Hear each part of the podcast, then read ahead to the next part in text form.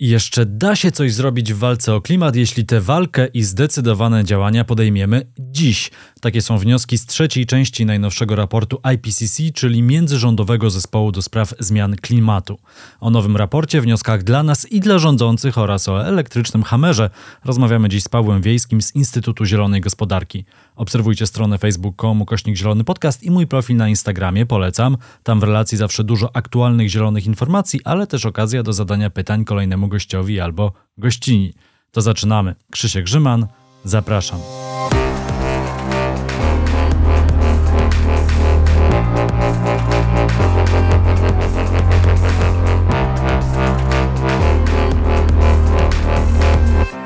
Gościem Zielonego Podcastu jest Paweł Wiejski, analityk polityki klimatycznej Unii Europejskiej w Instytucie Zielonej Gospodarki. Witaj. Dzień dobry. Poznaliśmy w tym tygodniu trzecią część najnowszego raportu e, IPCC. E, czy to już jest ostatni raport IPCC, który będzie wzbudzał tyle zainteresowania mediów i teraz wreszcie się zaczyna czas zmian? Czy jeszcze jest potrzebna kolejna edycja, żeby znów przeczytać, no nie chcę mówić to samo, ale podobne rzeczy i powiedzieć, no tak, trzeba się wziąć do działania? No, trochę się znieczuliliśmy na te raporty, dlatego że one wychodzą dosyć często ostatnio, dlatego że to jest trzecia część dużego raportu. Ostatni taki duży raport wyszedł w roku 2014 i to było tuż przed porozumieniem paryskim. E, teraz ta trzecia część kończy ten cykl. E, I może opowiem dwa słowa o tym cyklu. To wygląda tak, że pierwszy raport jest o tym, o takiej podstawie naukowej, fizycznej, twarde dane na temat tego, w jaki sposób, co wiemy o, o zmianach klimatu. Druga część tego raportu to są, jaki wpływ będą miały zmiany klimatu i jaki wpływ mają zmiany klimatu na to, co się dzieje na Ziemi. A trzecia część to jest ta, która teraz się ukazała, to jest, co możemy z tym zrobić. E, no i w zasadzie to ta trzecia część jest z perspektywy no, takiego zwykłego obywatela, ale również z perspektywy osób, które podejmują decyzje, to jest najważniejsza część. I to jest ten raport, który, którym powinniśmy się najbardziej przejmować. Myślę, że osoby, które się tym interesują, już pewnie mm, zasięgnęły gdzieś informacji. W mediach ten raport się pojawiał e, w bardzo wielu publikacjach e, w tym tygodniu. E, no a jeżeli ktoś na przykład nie miał okazji i, i, i dowiaduje się z zielonego podcastu, no to co wynika z tej trzeciej części szóstego raportu? Że jest nadzieja, czy nie ma nadziei? To, to skomplikowane pytanie. Generalnie ten raport, jakby to jest strasznie długi tekst i też nie będę udawał, że go całego przeczytałem, bo to są prawie 3000 stron ale to jest taka no, przegląd całej naszej wiedzy co do tego, co dotychczas robiliśmy w sprawie przeciwdziałania zmianom klimatu i tego, co możemy zrobić, żeby tym zmianom klimatu przeciwdziałać. Jeśli chodzi o to, co dotychczas robiliśmy w sprawie zmian klimatu, no to ten raport nie jest bardzo optymistyczny i pokazuje jasno, że czas e, na e, ograniczenie globalnego ocieplenia do 1,5 stopnia czyli ten poziom, który powiedzmy jest mm, w miarę bezpieczny, chociaż też nie do końca, e, no ten czas się kończy. Żeby osiągnąć ten poziom bez e, wielkoskalowego wyciągania gazów cieplarnianych z atmosfery, co jest trudne i drogie, musielibyśmy osiągnąć szczyt emisji do 2025 roku. No i czyli to jest naprawdę w zasadzie zaraz, a nie idziemy w tym kierunku w ogóle. E, to, co jakby jest może optymistycznego odrobinę, jeśli chodzi o to, co dotychczas robiliśmy ze zmianami klimatu, to to, że trochę zwolniliśmy wzrost emisji. Postaram się to tak obrazowo przekazać. Wyobraźmy sobie, że jedziemy samochodem w kierunku ściany. Widzimy tę ścianę już od bardzo dawna, ale jedziemy dalej i dotychczas e, w historii od rewolucji przemysłowej przyspieszaliśmy cały czas dociskaliśmy mocniej pedał gazu i zwiększaliśmy naszą prędkość w jeździe w kierunku ściany.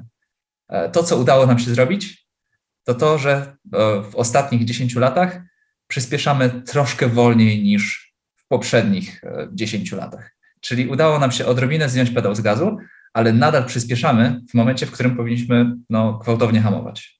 Wspomniałeś już o tym, e, że powinniśmy, e, tak mówią naukowcy, e, ten szczyt emisji osiągnąć w 2025 roku, no ale co jest moim zdaniem pocieszające w tym wszystkim, no bo klimat i tak się zmienia, to wiemy. Pytanie, jaki będzie rozmiar katastrofy, która nas, nasze dzieci, wnuki czeka, no ale optymistyczne w tym raporcie jest to, że czytamy w nim, że do 2030 roku możemy obniżyć emisję o połowę i mamy już do tego narzędzia. To nie są jakieś rozwiązania, na które musimy jeszcze jeszcze czekać. To nie są jakieś magazyny energii, które nie wiadomo jak będą działały. To nie są rozwiązania związane z zielonym wodorem, który też no, cały czas powstają w laboratoriach, tylko mamy już do tego narzędzia, czyli wszystko możemy zrobić, żeby obniżyć emisję o połowę do końca dekady.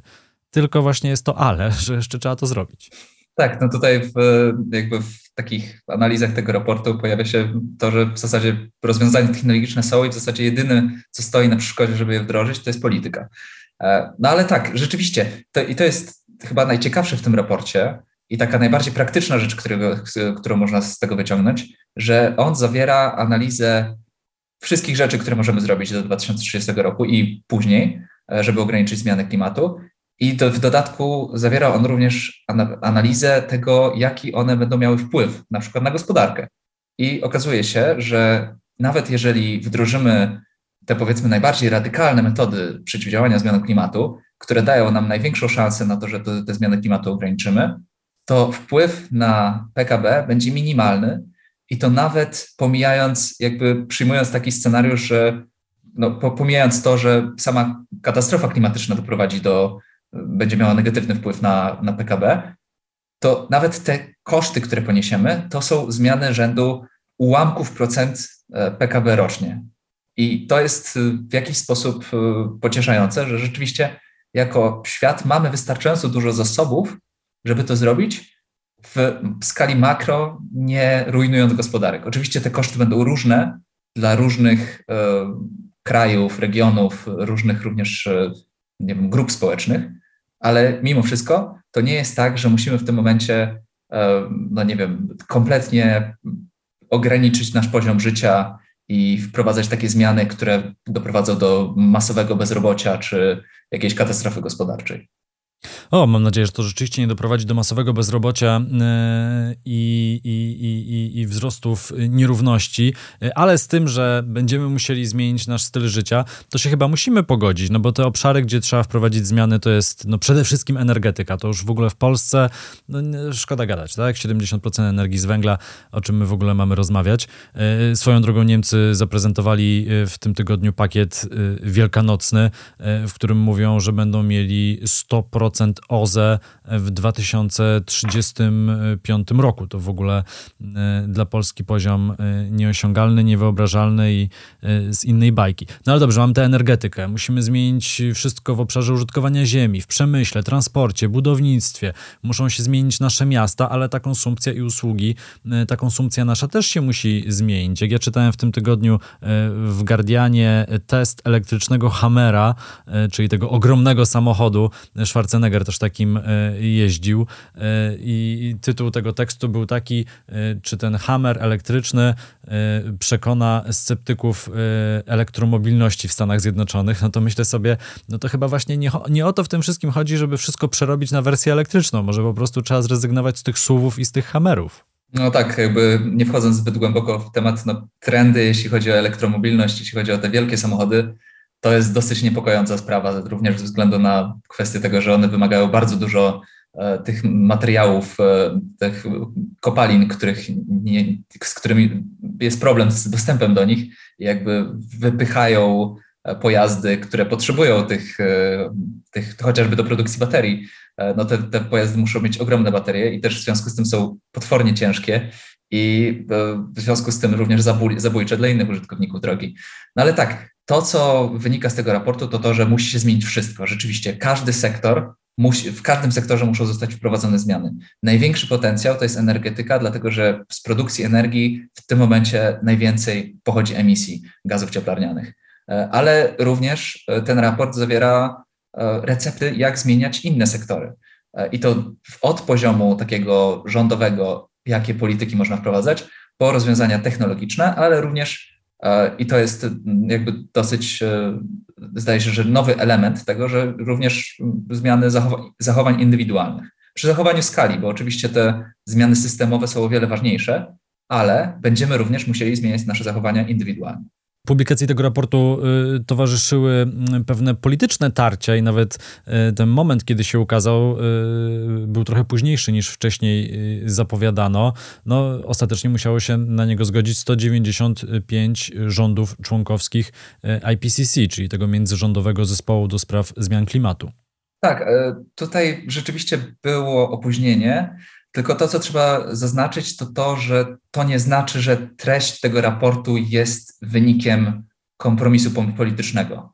Sam raport przygotowują naukowcy i jest on tylko i wyłącznie przez naukowców kontrolowany i redagowany, ale to, o co chodziło w, tym, w tych tarciach, to jest treść e, czegoś, co się nazywa Summary for Policymakers, czyli podsumowania dla ludzi, którzy podejmują decyzje. I to jest e, z tych niemal 3000 stron skondensowana wersja paru dziesięciu stron.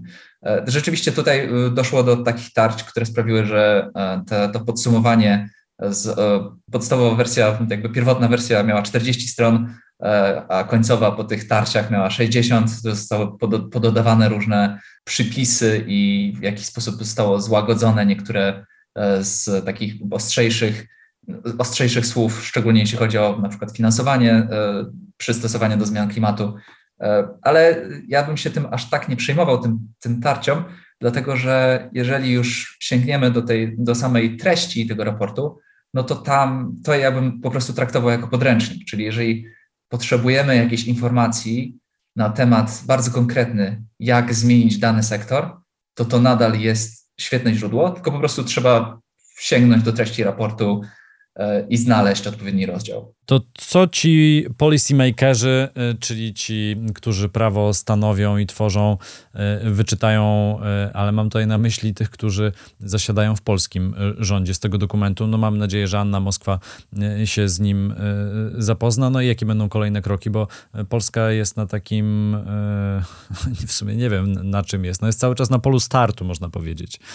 I wydaje się, że już się udało jakiś czas temu pokonać e, ten temat, że mamy węgla na 200 lat, ale chyba jednak już to wróciło do polskich rządzących, a szczególnie do ministra aktywów państwowych. Pytanie, ile będzie miał do powiedzenia w tym temacie Jacek Sasin, e, ale jednak on chciałby e, jako tę bazę w polskiej energetyce obok atomu, który chcą zbudować, to, to ten węgiel zostawić. Ale co ci policymakerzy wyciągną w Polsce z tego raportu? Czy, czy on będzie ważny w ogóle, czy, czy nie nad Wisłą? Ostatnich miesiącach doszło do takiego wstrząsu w polskiej polityce energetycznej. Powiedziałbym, że w polskiej polityce klimatycznej, ale nie mam poczucia, żebyśmy mieli tak naprawdę politykę klimatyczną. Wydaje mi się, że to jest w dużym stopniu ograniczone do po prostu energetyki. E, był wstrząs, ale był on w 100% spowodowany e, wojną w Ukrainie, rosyjską napaścią na Ukrainę. A co do tego, czy ktokolwiek przeczytał raport IPCC, no wydaje mi się, że e, możemy mieć pewne wątpliwości. Niemniej jednak pojawiły się pewne takie optymistyczne również sygnały, e, jak e, pan premier Mateusz Morawiecki, który mówił o tym, że odnawialne źródła energii są sposobem na ograniczenie e, no, sposob, sprowadzania paliw kopalnych z Rosji. To jest pozytywny sygnał. Problem polega na tym, że mamy kompletny chaos, jeśli chodzi o politykę klimatyczną i energetyczną w Polsce. Wszyscy mówią co innego. No, nawet w samym Ministerstwie Klimatu pani minister Moskwa mówi o tym, że do 2030 roku mamy mieć 50% odnawialnych źródeł energii. E, Ministerstwo Klimatu w oficjalnym komunikacie mówi, że to ma być w 2040 roku. E, trwają prace nad polityką energetyczną Polski, ale nie wiadomo, czy ona zostanie uchwalona, bo jakby część rządu jest przeciwnikiem tego, żeby w ogóle wprowadzać odnawialne źródła energii. No i wspomniany już e, pan wicepremier Sasin, który mówił o węglu po 2049 roku, co następnie zostało zaprzeczone przez samo Ministerstwo Aktywów Państwowych. Więc mamy kompletny chaos i to jest bardzo duży problem, dlatego że e, to, co również wskazuje ten raport IPCC, to to, że niektóre z polityk wprowadzanych do redukcji emisji, jeżeli zostaną wprowadzone źle, no to mogą mieć również skutki negatywne, szczególnie dla e, najbiedniejszych grup. I to jest e, oczywista sprawa, że jeżeli będziemy robić transformację energetyczną w sposób chaotyczny, to poza tym, że zrobimy ją źle, to jeszcze dotknie ona najbardziej właśnie tych, którzy no, naj, najbardziej potrzebują tej taniej i dostępnej energii. Więc wydaje mi się, że w tym momencie to, co by było potrzebne, no to takie komplekso, kompleksowe i strategiczne podejście do transformacji w Polsce. I niestety nie wydaje mi się, żeby obecna administracja miała jakikolwiek, jakikolwiek pomysł na tą transformację. Tu się z Tobą zgadzam i wydaje mi się, że niestety, ale w Polsce na te kluczowe działania będziemy musieli poczekać e, do przyszłego roku, o ile przyszłoroczne wybory parlamentarne e, coś w układzie politycznym w Polsce zmienią, bo jeżeli nie, no to będziemy mm, mogli dostawać co roku jakąś skamielinę roku e, za brak działań albo działania nieadekwatne. No i w zasadzie to tyle. Ale ponieważ jesteś analitykiem polityki klimatycznej Unii Europejskiej, no to pytanie, co się z tą polityką klimatyczną Unii Europejskiej, z polityką energetyczną, surowcową, surowcową y, działo w, w, w, tych ostatnich, no można powiedzieć, że dniach, y, bo tutaj y, jakieś decyzje odnośnie Rosji są. No właśnie, z czego Unia jest gotowa zrezygnować? Jakie embargo wprowadzić? Nie będę od razu jakby chwalił Unii Europejskiej i mówił, że robi wszystko lepiej niż w Polsce, dlatego że w Unii Europejskiej również panuje chaos i wstrząs spowodowany rosyjską napaścią na Ukrainę. E, więc te decyzje na temat sankcji i na, na przykład na temat embarga e, sprowadzania węgla, to nie jest tak, że to jest element jakiejś strategii, to są decyzje, które są podejmowane naprawdę na bieżąco. E, I e, sytuacja zmienia się w zasadzie z tygodnia na tydzień.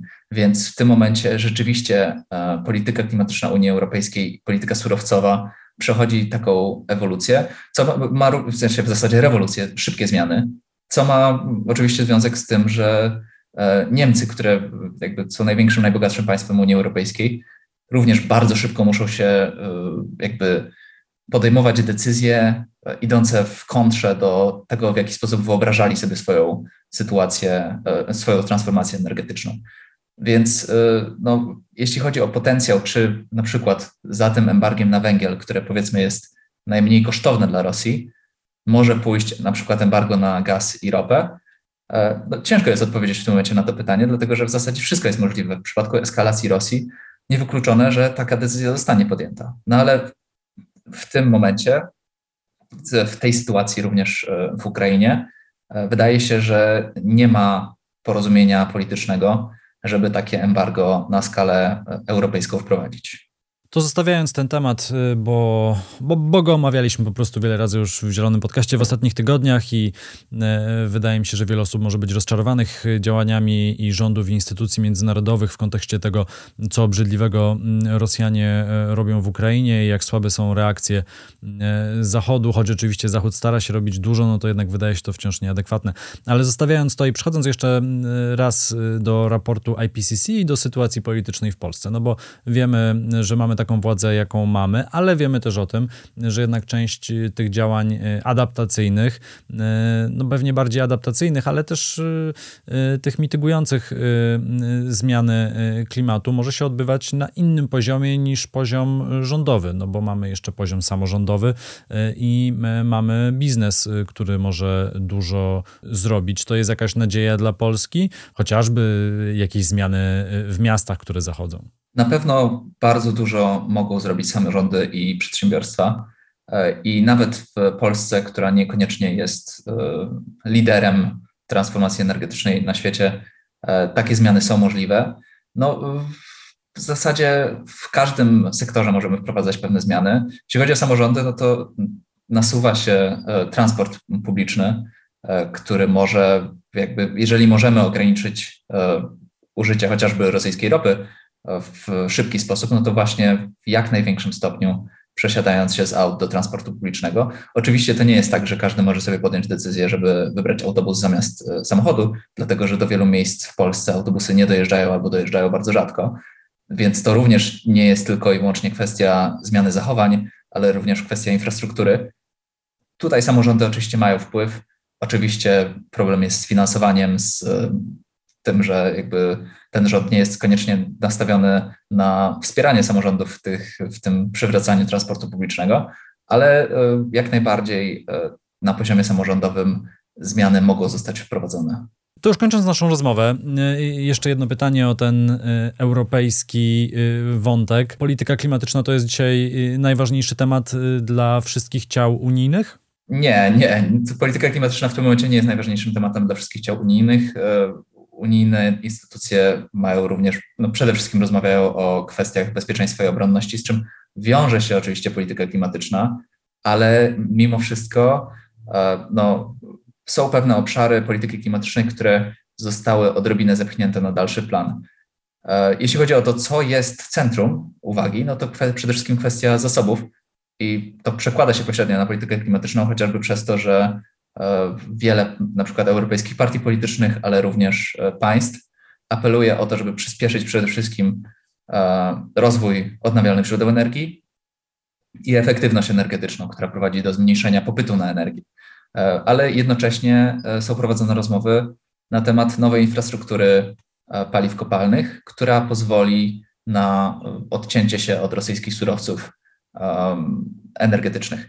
To oczywiście jest konieczne w tym momencie, ale rodzi się e, zagrożenie e, w postaci tego, że ta infrastruktura e, będzie musiała zostać porzucona, jeżeli chcemy, zostać, jeżeli chcemy osiągnąć cele klimatyczne Unii Europejskiej i cele klimatyczne, które jakby pokazuje nam raport IPCC, bardzo wiele z tej infrastruktury będzie musiało zostać porzucone, co jest oczywiście problematyczne, dlatego że jeżeli już się w coś zainwestuje, mnóstwo pieniędzy, no to jest taka tendencja do tego, żeby to wykorzystać tak długo, tak długo jak tylko się da.